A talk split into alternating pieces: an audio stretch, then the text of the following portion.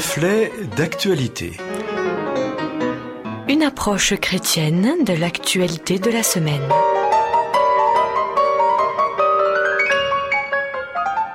Amis auditeurs, bonjour. C'est le pasteur Samuel Dinsenmeyer que nous accueillons à ce micro pour ce reflet d'actualité. Et je vous laisse découvrir la réflexion de ce jour.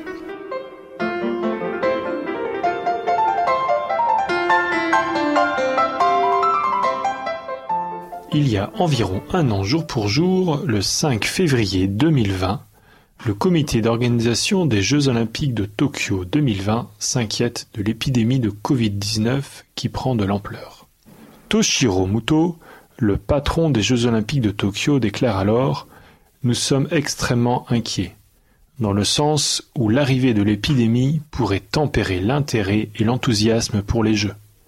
Courant mars 2020, l'hypothèse d'une annulation des Jeux olympiques inquiète les athlètes, puis des fédérations nationales et internationales et des comités nationaux olympiques annoncent tour à tour leur intention de ne pas envoyer des athlètes à Tokyo aux dates prévues.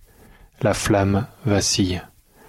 Le 22 mars 2020, face à ce qui est devenu une pandémie, le président du CIO, Thomas Barr, indique que l'annulation n'est pas à l'ordre du jour, mais reconnaît qu'il est envisagé un scénario de report. La décision doit être prise fin avril 2020. Trois scénarios sont alors étudiés s'il y a un report automne 2020, été 2021 ou été 2022.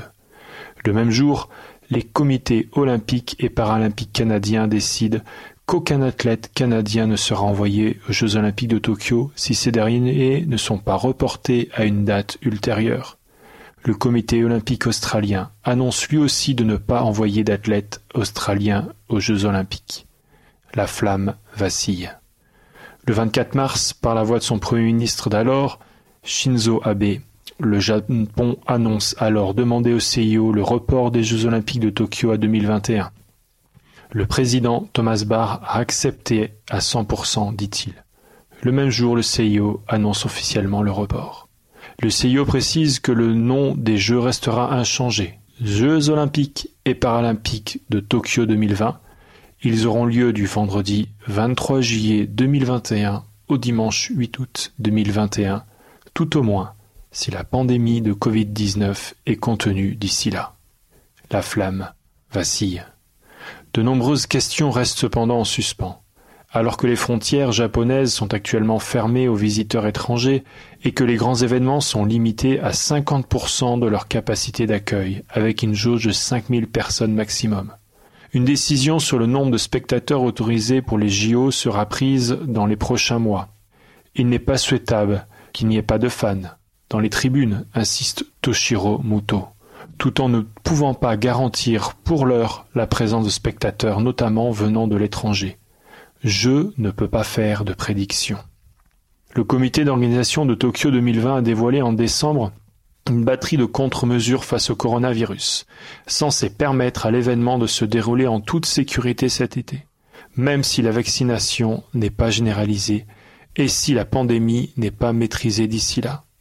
L'application de ces mesures est le plus grand défi des organisateurs, estime M. Muto. Il reconnaît que certaines de ces règles, comme l'interdiction pour les fans de crier pour éviter les postillons, donneraient aux Jeux olympiques de Tokyo une atmosphère inédite. La flamme vacille. L'émotion que ressentiront les spectateurs en observant l'action ne changera pas, croit-il toutefois. Tant qu'il y aura du sport, il y aura de l'excitation. M. Muto reconnaît qu'il est très peu probable que la pandémie soit endiguée dans un avenir proche. Mais c'est précisément pour cela que nous devons nous souvenir des valeurs olympiques, notamment la coexistence pacifique des hommes pour le sport.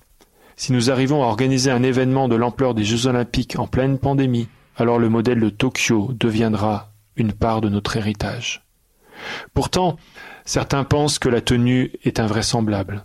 Alors, que se passera-t-il? Cette situation d'une grande incertitude a à la fois un impact économique pour le Japon, et cela met aussi de nombreux athlètes en difficulté. Certains qui avaient programmé de finir leur carrière en 2020 après les Jeux olympiques ne savent que faire.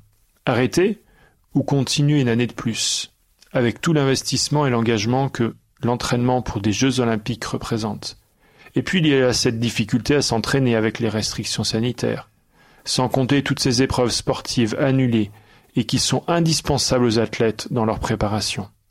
La flamme vacille. La flamme olympique est un symbole de l'idéal olympique. Elle fait partie du cérémonial des Jeux olympiques. Allumage à Olympe, puis relais de la flamme olympique, le dernier relayeur faisant le tour du stade avant de rejoindre une vasque où chaudron on la pique, qu'il embrase grâce à sa torche. Alors, est-ce que cette flamme sera à nouveau allumée en 2021 Toute cette situation nous amène à nous interroger sur nos projets. Nous mettons en place des projets au niveau personnel ou au niveau de l'échelle mondiale, comme des Jeux olympiques. Mais la situation actuelle nous met dans une incertitude réelle. De quoi sera fait l'avenir? Pouvons-nous encore mettre en place des projets? La Bible, au travers de la parole de Dieu, veut nous rassurer sur notre avenir. Voilà ce qui est écrit en Jérémie 29, verset 11. Car moi, le Seigneur, je sais bien quel projet je forme pour vous, et je vous l'affirme, ce ne sont pas des projets de malheur, mais des projets de bonheur. Je veux vous donner un avenir à espérer. Malgré la situation actuelle, nous sommes invités à continuer à espérer, espérer de vivre des projets de bonheur, même si la flamme vacille.